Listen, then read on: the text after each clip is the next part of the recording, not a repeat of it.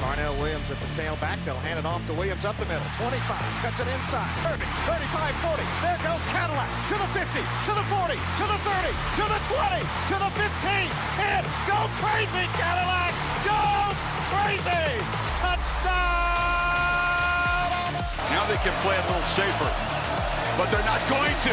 Nix is back, throws it downfield. Caught! Touchdown, Williams! A 20-yard attempt. Josh Harris, the snapper. Neil call to the place. He'll hold it. Byrum waits for the snap to the place. There it is. The kick is up. The kick is good. Auburn wins. 22-19. What's going on, everybody, and welcome to another episode of the Auburn Today podcast. As always, my name is Noble. I'm joined here with my co-host Wheeler. Today we have a lot to talk about. It's been a little while since we've been on the pod. Had a couple, a little bit of family stuff, some school stuff, just a lot going on. But we are back, and we will be back to our normal scheduled weekly uh, podcasts. And so now it's just uh, kind of a time to recap everything that has really happened. So we're going to kind of split this podcast into three little segments in the three sports that have had the most going on with baseball, kind of like the baseball, basketball, and football arenas. So we're going to start off with baseball. The Tigers are coming off of a series that they lost against the Tennessee Volunteers in Knoxville, the number one ranked Tennessee Volunteers. That was a series where Auburn held was you know very competitive in every game really came down to the last inning on that sunday game but wheeler i'm going to let you kind of give us your thoughts about what you learned from that Tennessee series and how is that setting your expectations for this weekend series against the number four ranked Arkansas Razorbacks in Plainsman Park? Okay, so I now expect us to win the Arkansas series. Um, I think that it it would be great if we could do it. We would definitely be hosting a regional if we were able to uh, if we were able to pull the series win off, um, and that would be great. Um, thought we played really well, even in the game that we got blown out. I mean, that was just a bad inning, and after that bad inning, Butch just made a business decision and quit throwing good arms. So, I mean, we're competitive in all the games, I would say. And so that's what you wanted. You wanted to go on the road. You the goal on the road is to always steal at least one. Um, and when it's a team that's only lost three games before you played them, to be able to steal one is massive. Um, it was great to see uh, the three run shot, the bat flip, um, and then Tennessee's manager absolutely flipping his lid and throwing the baseball bat back at him. Um, a lot of people getting really uptight about Tennessee's players smack talking, and let's just say they're baseball players. Tennessee has guys who are baseball players, and we all know baseball players are jerks. I mean, that's just the truth. Like, baseball players, for the most part, are not likable people. Like, unless you are a baseball player, you pro- you might like baseball players, but there's probably a couple guys on your team that you just absolutely want to punch in the face. Like football, you might have one or two. Baseball, it's like if you could line up the whole school, half of the school, maybe more, would want to punch every single baseball player squarely in the face. Like, uh, so I have a tough time, like, thinking that Auburn just has these, you know, choir boys on the baseball field and they would never say anything wrong. And I can't believe the big bad Tennessee players are cussing at them. Oh my goodness. No, they're baseball players. They're probably cussing each other back and forth. I know for a fact, talked to a friend this week that there were some Auburn baseball players playing golf in Auburn this week, and they got angry that this guy was driving while they were still on the green and they drove back to his golf ball and threw it in the lake. Okay? Like these guys were saying stuff too. It was a two way street. Tennessee was not innocent. Auburn was not innocent. Love seeing Gabe Gross and Tim Hudson go out there and yell at the Tennessee players. Love the fire of baseball. Sometimes it's good that everybody's a jerk because, you know, jerks going on jerks. It's like, hey, this is kind of interesting. So, yeah, it added a little bit of flavor to the series. I personally love it. Baseball can kind of get boring And it's always better when there's a little bit of tension where you never know if the pitcher's just going to drill the dude in the back. Um, that being said, I have no idea why SEC teams are still pitching to Sonny DiChiara. Like, it, it makes absolutely no sense to me. The guy is most likely going to hit a home run. If you throw all of the pitches to him in a series, he's going to hit one or two home runs, just guaranteed. He cannot run around the bases. If you walk the guy to first base and the guy at the plate hits a double, Sonny isn't making it to third. Not, and I don't know that it's because Sonny's not fast enough. Sonny doesn't try and run fast enough because he doesn't want to blow a hamstring. Anybody that is just outwardly eating in the dugout, eating a smoothie or ice cream or whatever it is, buddy, you know that that guy isn't planning on just huffing it to third base. I mean, who thinks before I go for a run, let me go get a snack? Nobody. no, this guy's not going to huff it. He is a power hitter, great hitter. Absolutely love watching the guy play baseball. But strategy wise, I do not understand why you don't walk the guy every single time. Um, other than that, Noble just about jinxed Auburn baseball. He's sitting there. We're watching the game together. He goes, Man, our catchers have been great this year. No sooner does he say our catchers have been great this year than do we give up two runs off of wild pitches that the catcher just missed blocking. I, I nearly punched him in the face. I almost treated him like he was a baseball player and just whoop right in the face. But no, I didn't. And then the catcher stepped up.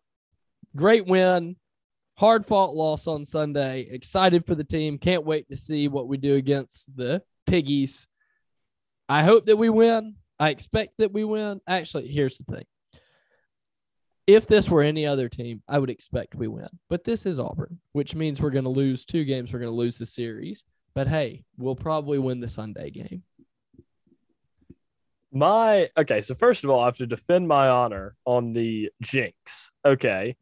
Nate LaRue had has had a really good stretch of baseball and was playing really well in game one and was playing really well in game two until the wild pitches started getting to him. But he rebounded and played good the third game. He did Just, pick a guy off and broke the curse.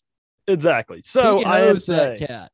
I am saying I'm still confidently saying that our catchers are much better, and really all of them. I mean, not it's not just LaRue. I mean, even you know earlier in the season, you know all the catchers were doing better than the catchers were last season. That's just something I wanted to add. But um, so just kind of an outlook on how the SEC West is looking for baseball to really tight race. So you have Arkansas, the top of the conference, with a 14 and 7 record. Auburn is number two. Well, Auburn, LSU, and Texas A&M are all right behind them with a 12 and 9 record, but Auburn has the head to head against LSU and Texas A&M, which is really big. So, and then you have Alabama, Mississippi State, and Ole Miss as the uh, the three bottom teams. So Auburn if we can win this series, we will be really close with Arkansas. And our next two series after this weekend, we have Alabama, who is fifth in the West, and Kentucky, who's dead last in the East. Arkansas is coming in, and they're going to have so right now they travel to Auburn, they host Vanderbilt, then they go to Alabama. So if we can win this series, there's a legitimate chance that Auburn could win the West, which I mean, if you had told a lot of people that Auburn would be winning the SEC West in baseball this season, they would have called you crazy. So that's something to really look at uh, in addition to uh, the game this weekend. And really, I, I'm, I'm kind of in your, but I feel almost confident in this series because of how dominant Tennessee has been and how Auburn was right there with them until the seventh inning in every single game. You know, like that. I mean, that first game, the score is absolutely atrocious. I mean, we got absolutely blown out, but we were winning going into the seventh inning. And then it just all fell apart. And like you said, it, you know, we put in the guys, we put in a midweek closer to close up. Not even a midweek. We put in a midweek, like fourth, five, sixth inning kind of guy who usually gets teed off on by Alabama State. So, you know, that that that was like you said, just Butch kind of living to see another game. But I'm really excited for this series and really just, you know, having another series in Plainsman Park where it should be packed the whole the whole time. You know, obviously finals are wrapping up, so students are starting to leave and everything. But I really think that the attendance for this series will be the best that we've seen for a three game uh, weekend series all all season. So I'm really excited about that. Um, and obviously, you know, Arkansas is big, but also looking forward, having Alabama coming up, you really want to build some momentum going into that series so that, you know, it always feels good to beat Alabama. So uh, baseball just kind of has a, a very interesting outlook, but this series this weekend is the most crucial series of the season. If we win, we're in the, you know, right in there for the SEC West and the, you know, pretty much clinch hosting a regional. You know, good things will happen if we can win this series this weekend. Yeah, it should be fun. I'm intrigued to see how we uh how we handle it. I hope that Brody didn't throw his arm out throwing the golf ball into the lake. But only time will tell with that one. Only but, time will tell. But we'll be back being able next week to break down the series against Arkansas. But now we can kind of shift our focus. We're going to shift right now to the basketball arena. The uh, the big news with basketball is Trey Donaldson is committed to playing basketball only and will not play football as he originally intended coming in.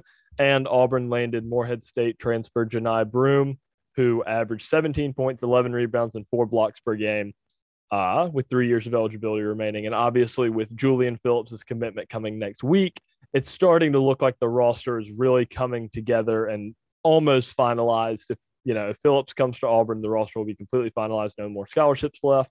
But Wheeler, just give us kind of your your outlook of how how the rotations can kind of go with these new additions and do you think between the the trio of Broom, Williams, and Yohan Traore, who do you think will be the two guys that get the starting spot, and who do you think will be, you know, a, a arguably the top six man in the SEC? Yeah. So first of all, we'll just go through. So Trey Donaldson only playing basketball. Uh, we kind of predicted this on the podcast before. Um, not only by the fact of I mean, he he's a solid football prospect, but we really said, you know, if Gus were there, mm, maybe. But Harsin's not a uh, a two sport athlete kind of guy. Once you get to Auburn, I mean, you kind of saw it with John Samuel Shenker um, he let him finish baseball last season, but he had already, you know, started playing baseball by the time Harsin got there. Um, he decided to quit baseball. You kind of saw Harsin, I feel like, has really circled the wagons and is like, you know what? I'm not going to try and do anything that I don't think is the right way to do it because I'm going to get fired if it doesn't go well. Um, so, yeah, you kind of saw Trey Donaldson. You saw that coming. Um, so that was not surprising. Then Johni Broom, you know, a lot of people are a little suspicious as to whether he'll be able to continue that same production as he moves up a level.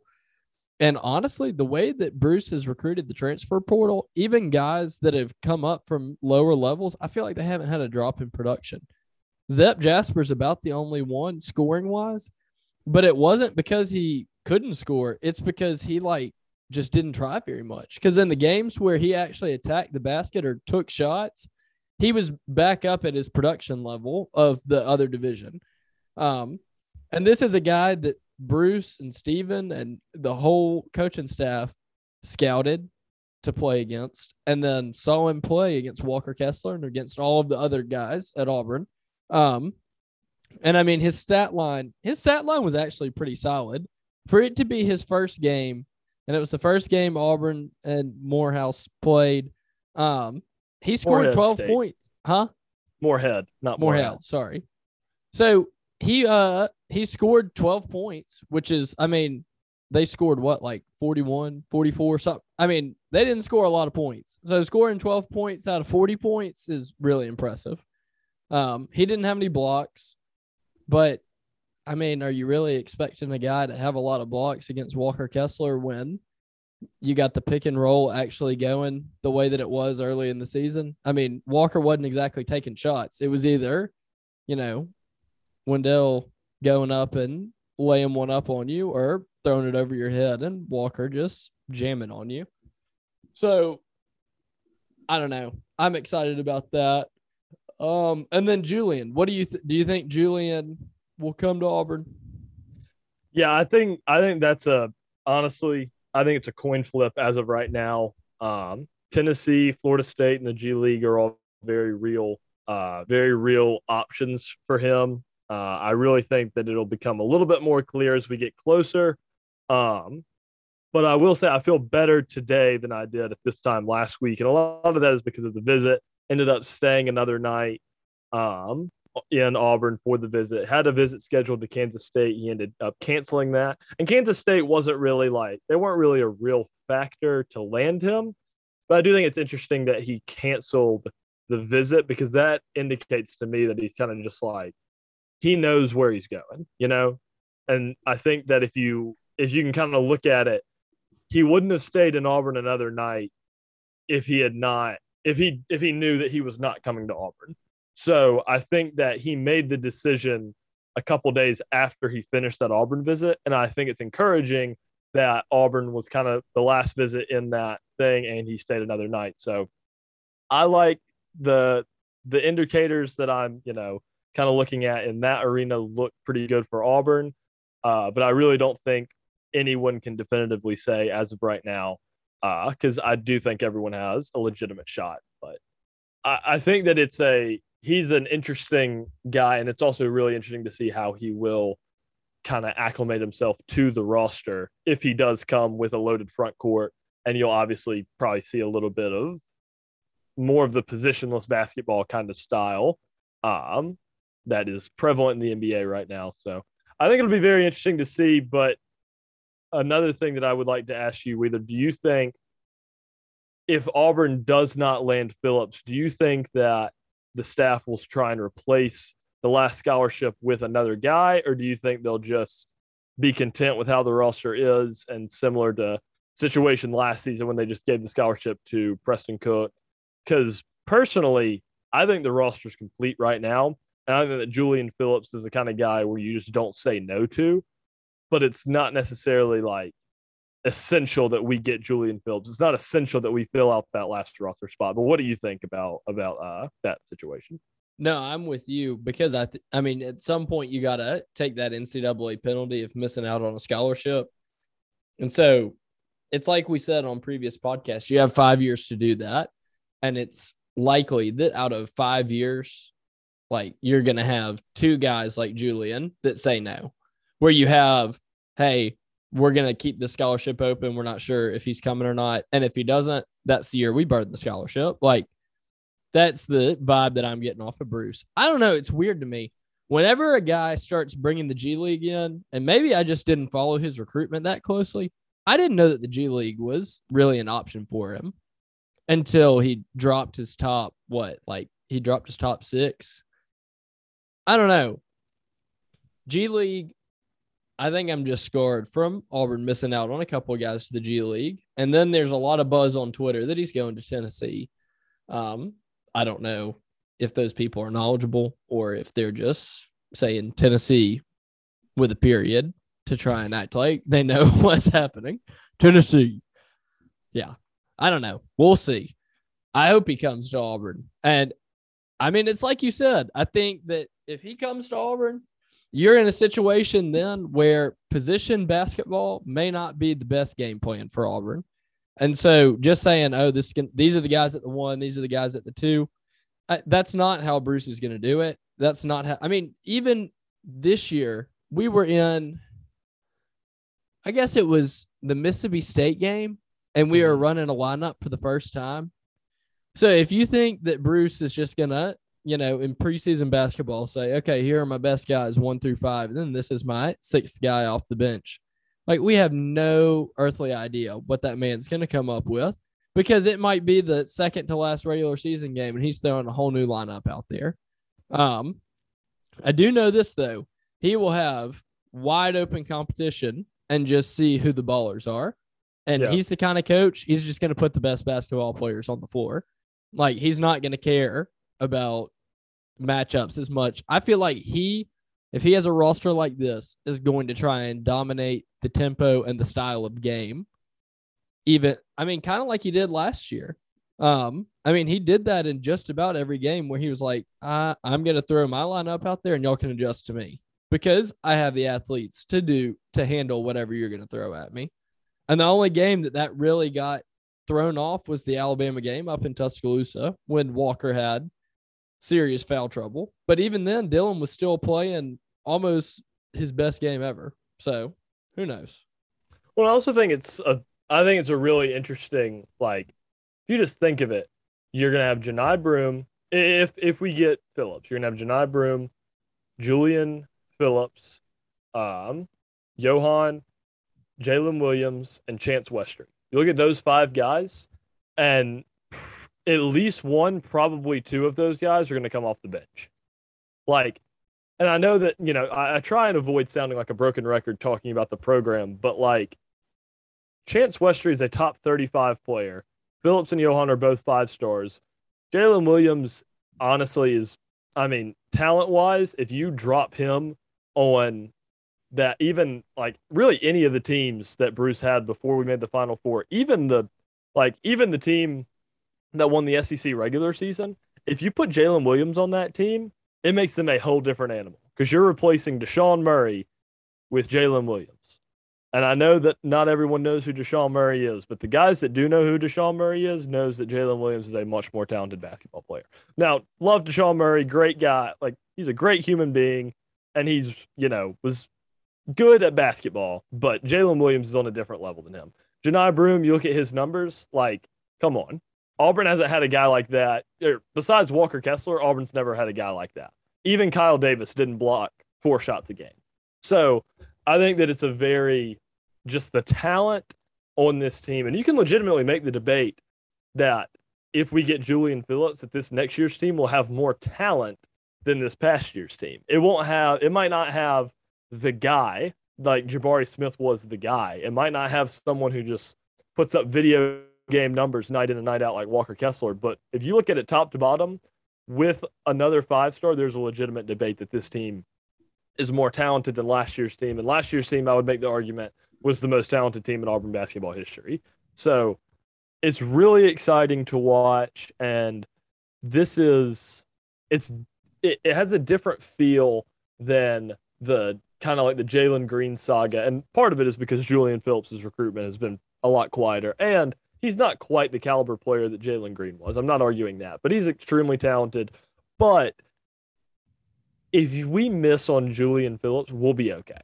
Like we will be okay. We will still compete for the SEC. We will still make the tournament convincingly. We will we'll win some game. Like we are not worried about the the future of the team.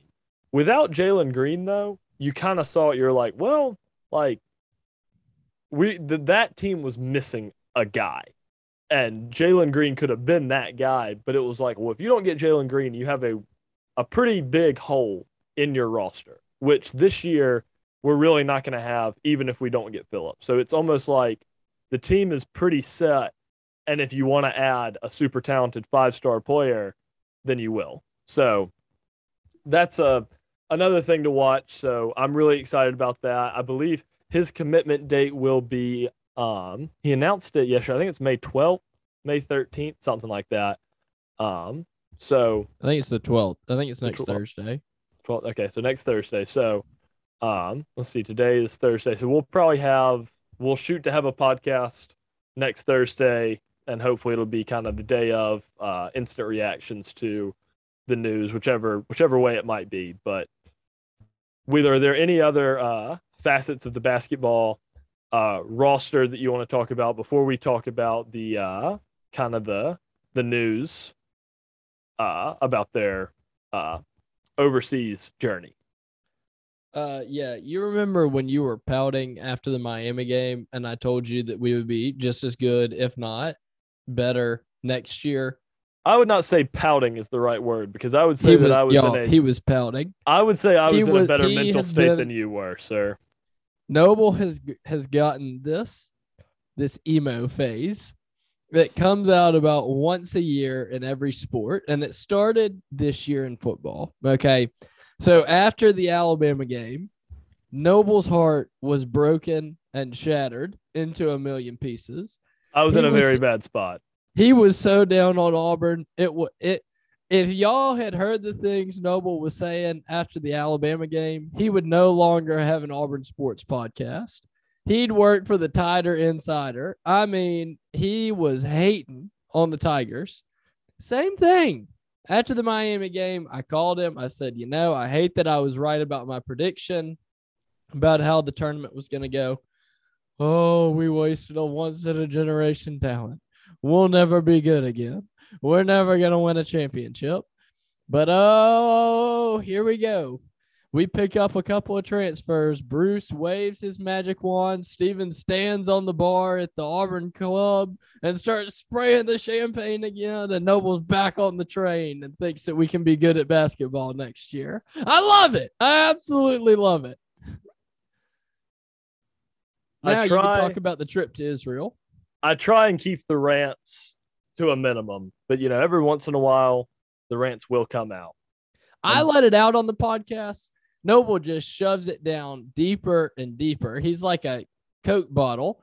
And then Auburn loses something, and it's like throwing a Mento in there. And I mean, I will say- explosion. I will say the explosion after the Iron Bowl was an explosion. I think I went on an uninterrupted 15, 10 to 15 minute rant about the program, bringing up this. I mean, I it, it was in depth. I mean, it went 70s, 80s, 90s, 2000. I mean, it was it was a a very very pin up rant. Whereas basketball, I wouldn't say it was much near of an explosion. I would say that it was much more of a passive aggressive disappointment compared to absolute brokenness after that Iron Bowl. But that's where I'm at right now. But another fun, interesting news is that Bruce Pearl will be taking his team overseas this offseason to compete in Israel um, from July 31st to August 10th. They'll be playing against the Israeli U20 team and their senior team. So they'll have three total games two against the U20 squad and one against the senior team. Uh, for those who are unaware, this is the first time Auburn basketball has traveled overseas since 2017. You can only do it once every four seasons. Um, and when they went to Italy in 2017, they played a, I mean, they played a few games, and I think they outscored opponents by about 200 points. I remember the first game we were winning 54 to eight at halftime. So, and ironically, Deshaun Murray led the team in scoring in that first game. So that's a, a fun fact for everybody. Um, but Wheeler, what are your thoughts about this trip? And do you think this is just, do you think that this is something that's really beneficial to the actual team? Because obviously, you know, in 2017, when they went on the trip to Italy, they ended up winning the SEC regular season. Do you think that this kind of trip is correlated to the team's success at all? Do you think it's mostly good for team building? Do you think it's just a cool experience to kind of bring up to recruits every couple years that you know you like to do this? Um, but how do you think that this trip can really impact the season and the the program as a whole? Well, the last time we went on an international trip, we ended up going to the Final Four. It's definitely more about uh, team building and, I mean, I guess especially so in Italy, it's just about going and having a good time and team building. In Israel, I feel like it gives the opportunity for a learning experience too, because I mean, there's a lot of history that has happened um, inside of Israel and I think that Bruce has, I mean, he's been very vocal on social media talking about, you know, his support for Israel, um, you know, politically. And I think he used that as a learning experience, especially during the uh, Black Lives Matter movement, where he kind of empathized with a lot of the players on the team, saying, you know, even though I'm not black and I haven't experienced the same things that you have, like being Jewish, I have experienced things similar to what you're experiencing. And I think taking them over to Israel and kind of showing them is kind of just as a whole growing experience is something that Bruce is trying to do. And so I think he's trying to do the team building, obviously the basketball. I'm looking up right now Israel's uh varsity national team. You know, they're not great. Um there's a lot of did not qualify for, you know, every single major tournament. So far for the 2023 World Cup qualifiers, they have lost both of their games. So it's not looking great for this team to, you know, qualify. but still, an international basketball team ought to present a challenge to a college team. Um, but no, I think it's really cool that Bruce is gonna take the team to Israel, um, show them the sights, get the team together, and learn a little bit. Yeah, I totally agree. I think it's a really interesting, uh, a really interesting trip, and I think it'll be really cool for the guys, especially. And I think, uh, what's his name? Jabari Smith posted on his Instagram story, and it was a, uh, I can't remember exactly what he said, but he was essentially like a little disappointed that they didn't do it a year before, which I thought was uh, kind of funny. So it's definitely something that the guys are excited about, um, and they'll have they'll have a good time over there. So hopefully they can have a good time and play some good basketball. And also it'll help, you know, kind of get the team together and playing competitive basketball before uh before the season really starts. But I feel like that kind of wraps up our basketball discussion. We can kind of shift to the football field. Um, starting out, Wheeler, uh, the NFL draft happened, and Roger McCreary was the only Auburn Tiger taken with the 35th overall pick to the Tennessee Titans. Um, you know, guys like Zakoby McClain, Smoke Monday, Chandler Wooten, um, TD Moultry, Brodarious Hamm, and Demetrius Robertson are all guys that uh, all got signed to uh, NFL, you know, mini camps and everything, but were not drafted. Were you surprised that they were not drafted? And do you think that any of those guys have the potential to make that 53 man roster for this fall? I was not surprised at any of those people. No, uh, actually, I was mildly surprised that Zakoby did not go in the late rounds. Um, I don't know. I think that this draft was less on Harsin, and I mean, even I don't know. It's tough to say less on Gus. Here's the thing. A lot of the guys that chose to come back to Auburn honestly had better draft potential than the guys that chose to leave. And that's a really strange thing to say, but it almost feels like those guys were run off just off of their reaction to Harsin. Like, first of all, you want to know why Smoke probably wasn't drafted anywhere? Is because he can't cover. And if you can't cover in the NFL, no one wants you as a safety. Also, if you're just an idiot and try and get a targeting every single game, like he was trying to get thrown out of the Birmingham Bowl. You could see every single hit he had, he was going for a targeting. And he was trying to get as many shots in as he could until he finally got called for targeting. What a moron. Like NFL teams, they're fine with your crazy if you're smart and crazy. Like if you have no regard for your own body, but you don't hurt the team by getting 15 yard penalties, like they couldn't care less if you get fined. Like that doesn't affect them at all. If you want to go blow up your own teammate in pregame warmups, like most NFL teams are like, okay, as long as it's not one of our starters, go kill this guy that we picked up as a free agent. Mm-hmm. Smoke's just an idiot. He's not going to know when to let off. Like, no, he's not going to make a roster. He's not good enough to play in the NFL. And the only reason he left Auburn is probably because Harsin told him he needed to go. And he didn't think that the transfer market would be too appealing for him because nobody wants an idiot.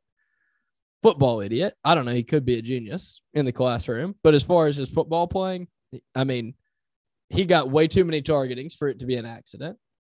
Like, there are plenty of people that play safety and do not get any targetings. And Smoke got one almost every game. I mean, come on. You know you know too. It's not like there's a the only there are a couple of plays where it's like, wow, he was really trying to hit the guy and the target zone move lower. None of Smoke's targetings, you were like, oh, come on. That's where you hate to see this this call. It wasn't like Zakoby's targeting against Penn State, where it's like the guy is flipped over upside down and Zakoby's not just gonna let him go into the end zone. Like that was just playing football and it got called targeting. What Smoke was doing was literally launching his head into somebody else's head to try and end their career. So no, Smoke isn't going to do it. Demetrius Robertson, I I'm surprised he got picked up as a free agent. I mean, did, did you see anything that was on the football field this year that made you think NFL? I can't no. think of a single game that was NFL caliber with him. I, I would say he was the second best receiver on the worst receiving corps in the SEC. Yeah. so no, I'm I'm not expecting him to make the 53 man roster.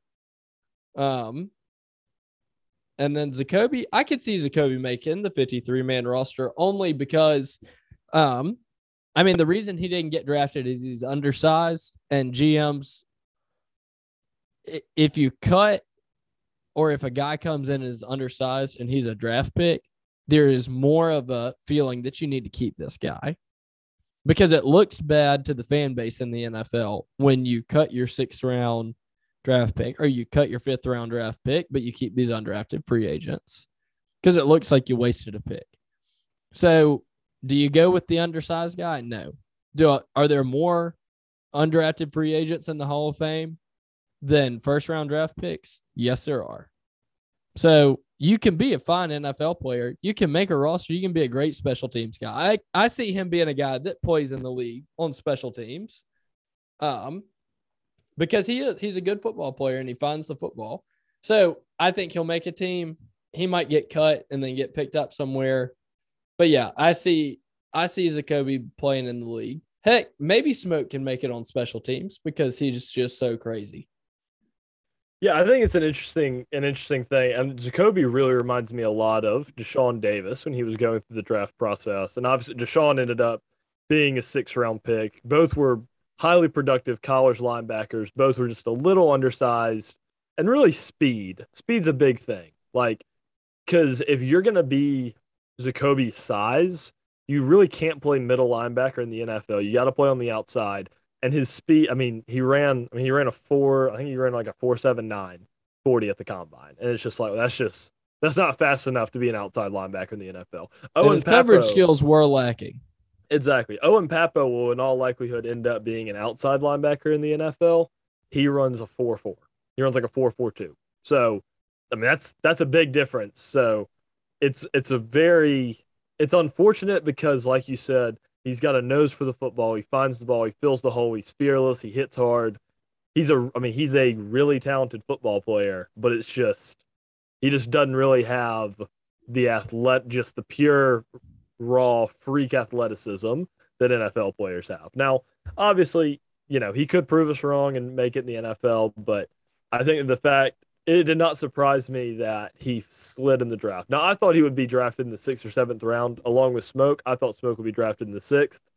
Um, but it didn't happen. And now they, but now, I mean, it really, it matters, but it really, I mean, once you get signed to that team, it's like, okay, you're on the team. So it's like, so now if you're, if you ball out in practice, they're not going to cut you. Like they're not going to just cut you because you were undrafted. If you're playing well in practice, you're going to make the team. Smoke is an interesting guy. I do agree with what you said. A lot of the time he went for those targeting penalties. And you can really see that if you look at a guy like Jamien Sherwood. Jamien Sherwood was an extremely, extremely talented and productive player at Auburn. And he got a couple targetings as a safety, but all of his like he was a I mean, he was a really hard hitting safety. That was kind of his specialty. He was kind of a linebacker that was just a safety, but he also was actually good at covering people, unlike Smoke. So that's probably why Jamien, you know, got drafted and is, you know, a starter in the NFL. But you could see his targeting penalties were not just him just headhunting. I mean, it was him making a football play and the situation just kind of turned on him and hit the guy in the head, gets tossed. And I think he only got ejected from two games for targeting, and only one was his last year. I mean, he had one year where he started the whole season. He only got one targeting call. Smoke, I mean, Smoke led the he led the Power Five in targetings every single season that he was a contributor in Auburn. Like that's insane. That's insane. That is a common thing that people know.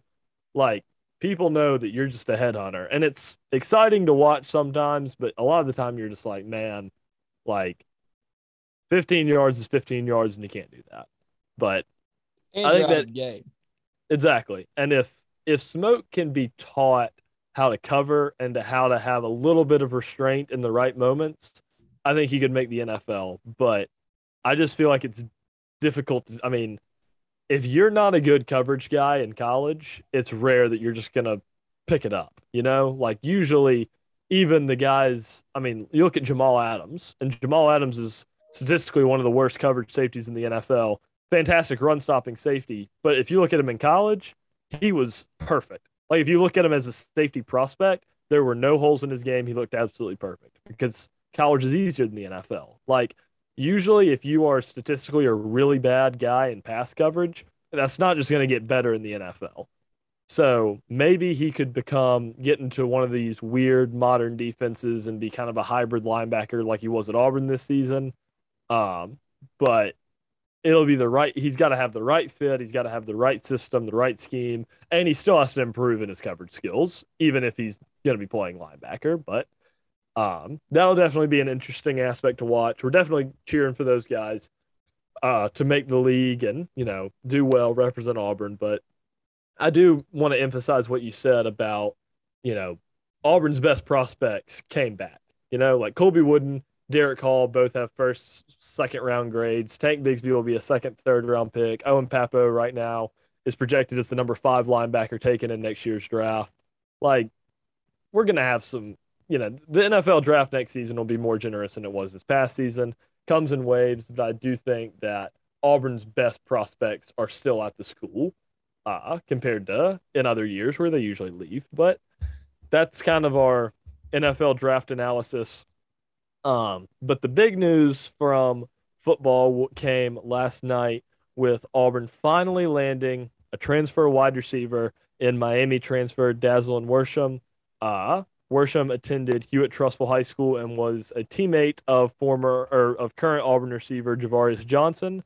Um, he was, you know, 6'1, 195, and out of high school held offers from Alabama, Clemson, Georgia, Florida, and Auburn. So, Wheeler, kind of what were you, what was your first thought when you saw Worsham uh, committing to Auburn, and kind of how are you, what mind space are you at with that guy? And do you think Auburn should still be pursuing all the you know portal wide receivers. Yes, we we should be pursuing all of the portal wide receivers. I think uh, that goes without saying. It is hard to have too many good receivers. Like, there's no one that I, I it's college football today. You just amass as much talent as you possibly can, and don't try and say, "Oh, we're good at that position. We're not going to take any more talent." Like, take the talent always. Um, Daz is a, I mean, a really solid receiver. I don't think he panned out quite as good as his high school numbers projected. But I mean, the Miami, like, if you go on the Miami Twitter and Miami message boards, like, they're kind of sad to see the guy go. They were expecting him to be a contributor this year. Um, I mean, he's not going to be like an all work. It's not like we just got Jameson Williams from Ohio State to come. Mm-hmm. You know, like he's going to be a solid receiver. I think he'll be better than Demetrius Robertson was, who Georgia fans were not sad to see go at all. You know, they were like, who? Yeah. I mean, at least Miami fans know who this guy is. Um, he had some injury problems. He was a freshman. He was far from home. I'm expecting him to be a solid contributor for Auburn. And who knows, in a couple of years, he might actually he might turn into the guy that he was in high school. So yeah, I think this is a great pickup. I mean, he's not to fix all of our problems this year, most likely. Um, but he he's a solid guy who put up just stupid high numbers in high school. I mean, anybody that has offers from Clemson and Alabama, I mean, they were good at one point, and they were good enough for those people to think that they were worth going to. Yeah, and I think that you you know you look at his potential that Alabama and really you know, you can look at, you know, obviously if you're going to play football at Clemson or Georgia or Florida, you're a really good football player. As a wide receiver going to Alabama with how Alabama is right now and how they've been for the past three to four years, like being a, like Alabama just puts multiple receivers in first round NFL drafts. Like it's it's just what they do at this point. And they saw this guy and were like, yeah, like this guy can be Jerry Jeudy, He can be Jaylen Waddle. He can be DeVonta Smith. He can be Jameson Williams. So it's like that is something where you're like, okay, this guy has a lot of talent. And whether he, you know, wasn't developed at Miami or whatever, Auburn right now, Ike Hilliard, first year wide receiver coach, gets this guy. He look seeks out a guy who has a ton of potential. And you're like, okay, like now this is where Ike Hilliard can make his money where he's like, okay, I've got a guy with a ton of talent and I'm going to develop him.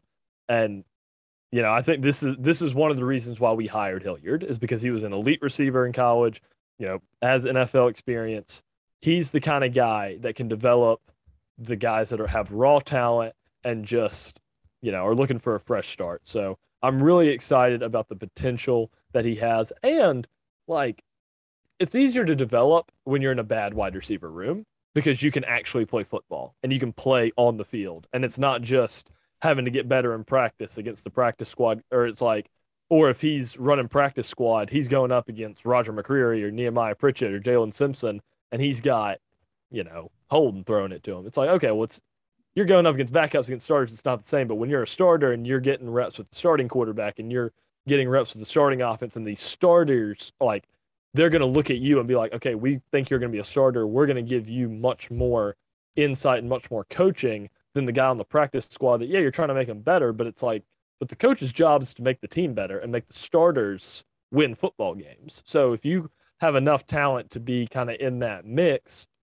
it's a lot easier to develop at a place with wide receivers just as poor as Auburn's are right now.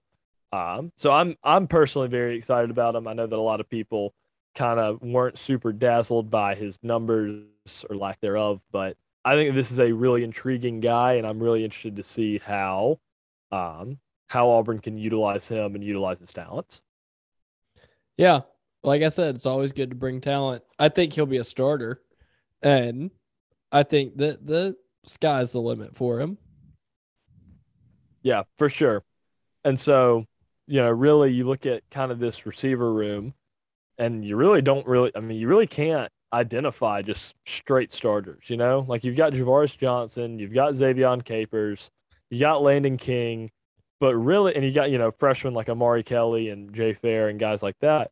You really look at it and you're like, I mean, yeah, he could definitely come in and be a day one starter. Like, you really don't know who the starter, you know, who the starting guys are going to be. And, you know, to really be until fall camp when we really decide and start seeing, you know, practices in the fall where we can see what the coaches see. But I mean, I definitely think that th- like, you know, this this could be the guy who is our top receiver production wise. So, I think it's going to be Daz, Landen, and Shedrick. I could see it. I could see it. And you know, obviously, we're still going to be pursuing guys still in the portal, so the wide receiver room is not set. But I mean, you know, it's kind of a why not? You know, like when you look at him, you're like, well, like there's no reason why he can't be a starter. There's no reason why he can't be a contributor as of right now. So we'll see. We'll see by the fall kind of how all that pans out. Yeah. I this season, I think that it's going to truly be if you can catch the football, you're going to be out there. It doesn't matter what your route running's like, doesn't matter what your blocking's like, really. If you can catch the football, you're going to be out there. That's why they moved Landen to receiver because they're like, we have to have receivers who first and foremost can catch the ball that hits them in the chest. Mm-hmm. That should not be, I mean, that should go without saying. But last season, that's what killed us. I mean, the receivers couldn't catch to save their lives. It was bad, bad. And so I think that's the top priority this year, above all else, is just have a receiver that can catch the ball if it hits them in the numbers. Completely agree. I'm definitely interested to see how this wide receiver room develops. But um, I feel like that kind of wraps up our uh, discussion of football. So really, um, now it's kind of uh, we'll be back next week, probably next Thursday. We'll be able to break down the series for baseball against Arkansas. Uh, Julian Phillips will be committed somewhere to play basketball, um, and then obviously football is still pursuing the transfer market. So we will just have an update for all of that by next week. Um, thank you guys for your patience and sticking with us through all the all the crazy and we always appreciate y'all's listens and War Eagle. War Eagle.